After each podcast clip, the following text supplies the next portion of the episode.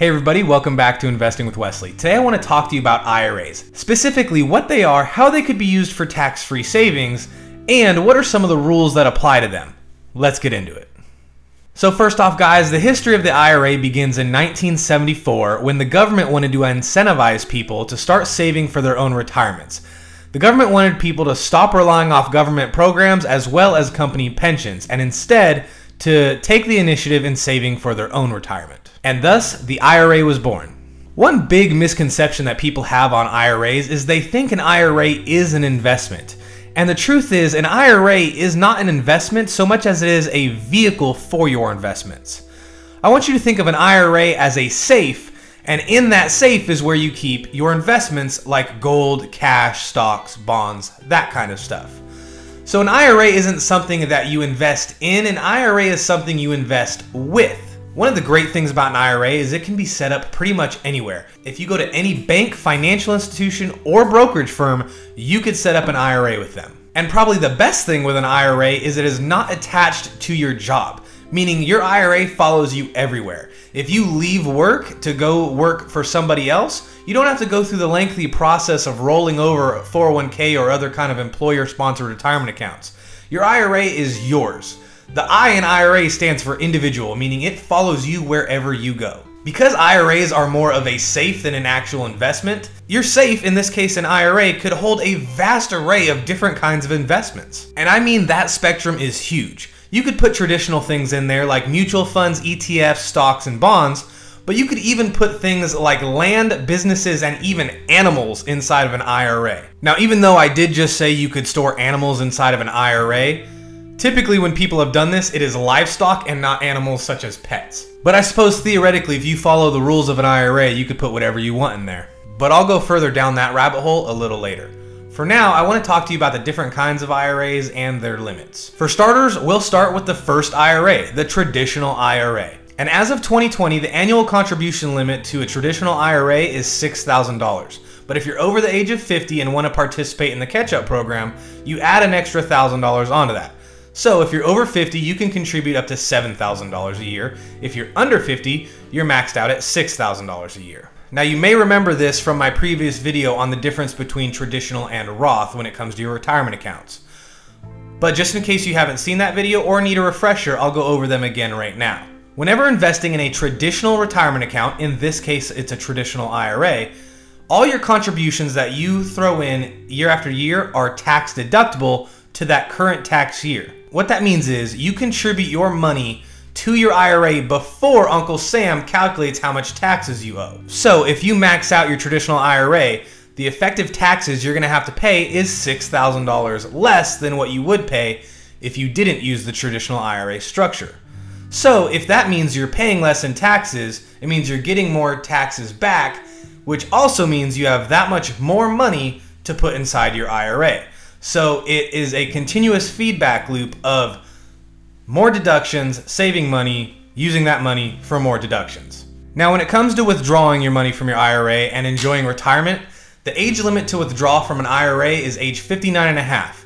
Now, there are some caveats to this rule. As an example, if you wanted to use that money in your IRA to buy your first home, pay some medical bills, or use that money for education, you could take that money before age 59 and a half and not have to pay the penalty taxes on them. And this is a little advanced for the sake of this video, but there's also a rule that the IRS calls the rule of 55T, which basically means you could take your money at age 55, but like I said, there's some rules that go along with it and it's a little too advanced for this video right now. And lastly, when you do retire and you start taking your income in retirement at age 59 and a half, that money is taxed as regular income. So you get the tax benefits up front as far as the deductions go, but you will have to pay taxes on the long end when you do start taking your money out. And since history shows taxes are pretty much always going up, chances are you're to pay a lot more in taxes when you withdraw the money. But if you're currently in a giant tax bracket right now and are just trying to find tax savings, this is a great option. Or maybe you're in a bigger tax bracket right now than you think you're to be in retirement. So Doing it this way would make the most sense. But if neither of those makes sense to you, then that leads us into the Roth IRA. Now, the Roth IRA is extremely similar to the traditional IRA. It has the same limits of 6,000 or 7,000 if you're over the age of 50.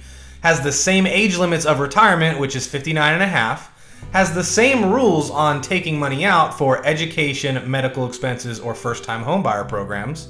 But the only and significant difference with a Roth IRA is that you don't get deductions year after year on your contributions, but the money you take out on the long end in retirement is completely tax free.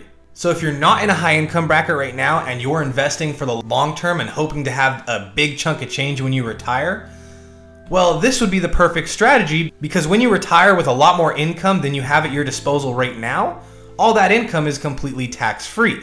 Assuming you've had the Roth IRA for five or more years and are age 59 and a half when you take your money. Other than that one giant tax rule, traditional IRAs and Roth IRAs are pretty much the exact same thing. One gives you the tax benefit up front, while the other gives you the tax benefit on the end. Now, as far as the individual part of the IRA goes, it's pretty much limited to the traditional IRA and the Roth IRA. But if you are a small business owner or self employed and have an EIN number, which stands for Employer Identification Number, that you can get for free by the IRS website, if you have an EIN number, you can set up what's called a simple IRA or a SEP IRA. Now, the simple in Simple IRA stands for Savings Incentivized Employer Match Program. This is available to all legal companies with less than 100 employees. And the great thing about a simple IRA is that instead of a $6,000 annual limit like in a regular IRA, with a simple IRA, your annual limit goes all the way up to $13,000 a year.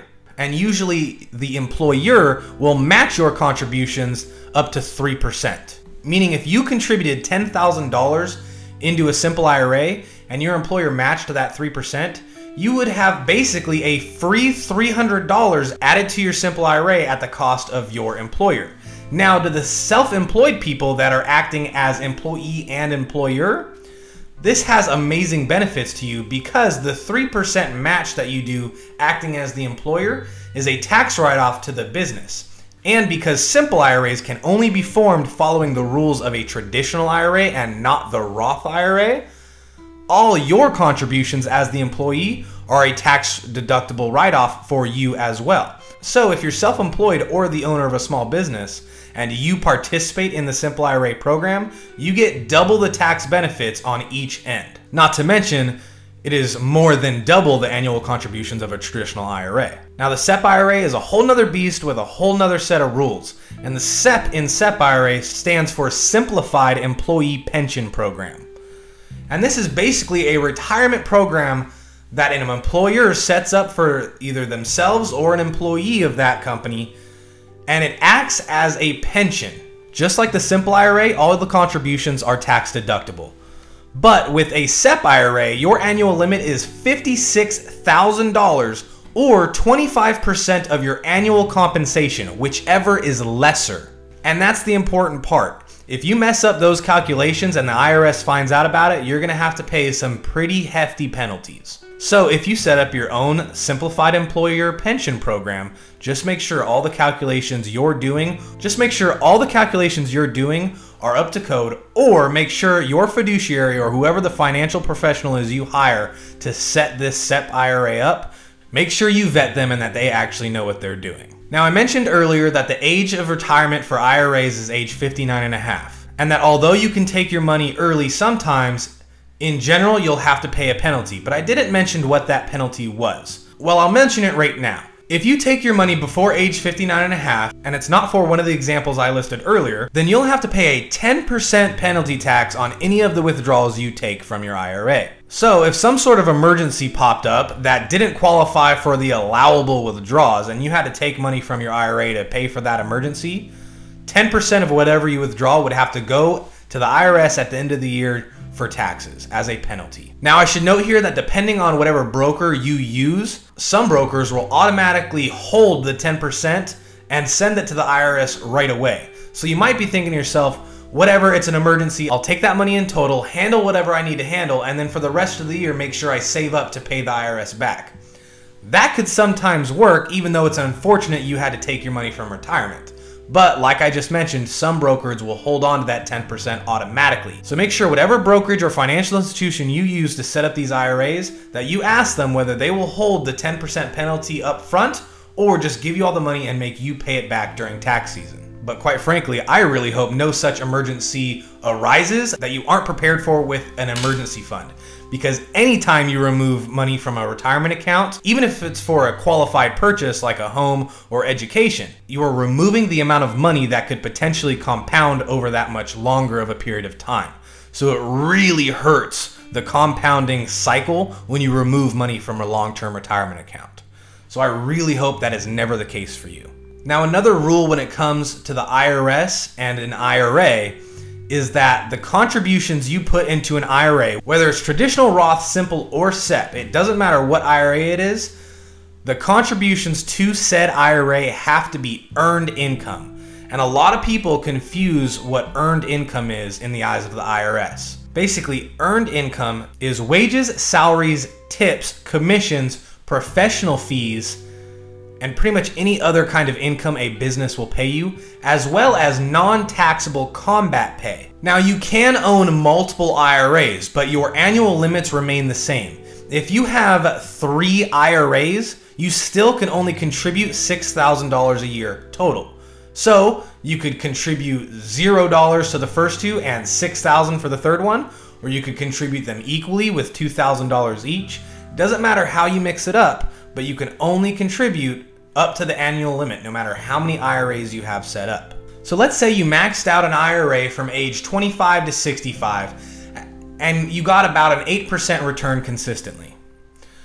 When you retired at the age of 65, you would have about $1.6 million in your account. Now, with a traditional, simple, or SEP IRA, you would have to pay taxes on that amount as income meaning if you were at a 15% federal tax bracket, you would have to pay over $214,000 in taxes in retirement because it is taxed as regular income. Now, I should also note here that you only have to pay taxes on your gains. So, for an easy example, if you put $1,000 contribution into a traditional IRA, and by the time you retired it grew to $2,000, you'd only have to pay taxes on the $1,000 difference between what you put in and the total value. Now, chances are you're to retire with way more than $2,000 and way more in gains than in contributions. But when factoring what you owe in taxes, just remember that you take your total amount minus all the contributions you put in, and whatever that value is, you have to take the percentage of tax bracket that you would fall into, and that's the amount of money you would have to owe to the IRS. But just as I explained earlier, if you were investing in a Roth IRA, the entire formula would be different. You pay no taxes on gains whatsoever. So, given the same example, from age 25 to 65, you maxed out your IRA, averaging an annual rate of return of 8%. You still have the $1.6 million, but because it's in a Roth IRA and no taxes are paid in a Roth setting in retirement, you are left with a full $1.6 million and the $214,000 you would have owed to the IRS, you get to keep for yourself. And I want you to chew on that idea for a moment that a Roth IRA in retirement can give you 100% tax free gains. Especially because at the start of this video, I told you that an IRA could be used for more than just investments. Because although if you ask pretty much anyone what an IRA stands for, they're going to tell you it stands for an individual retirement account.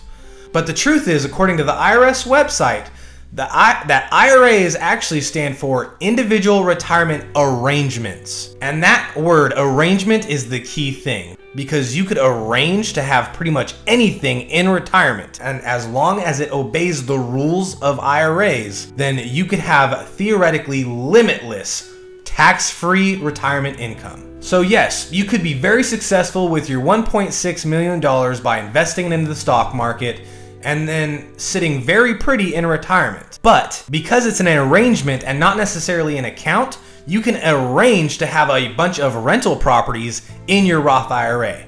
And every month, when your rental properties are providing rent or income to your IRA, all of that money going into your IRA is going to be completely tax free. When you sell those properties later on in the years, all the capital gains you would normally pay on the sale of those properties is completely tax free because it's in a Roth IRA. So you see that keyword arrangement at the end of IRA. That is the key to opening up a bunch of different doors when it comes to limitless retirement income that is completely tax free. And if I just woke your brain up to the different possibilities that you could do in your retirement with your IRA investments, then stick around because in our next episode, I'll go into detail of a bunch of different strategies on how to use the arrangement side of an IRA and not the account side. But until then, show me you learned something today or show me you got value from this video by smashing the like button and pressing the subscribe button. And make sure you stick around because I post new videos every Monday and Friday. And lastly, guys, I want to say I hope you had an amazing Thanksgiving. And if you went Black Friday shopping today, I hope you got some amazing deals. But until our next video, have a good one.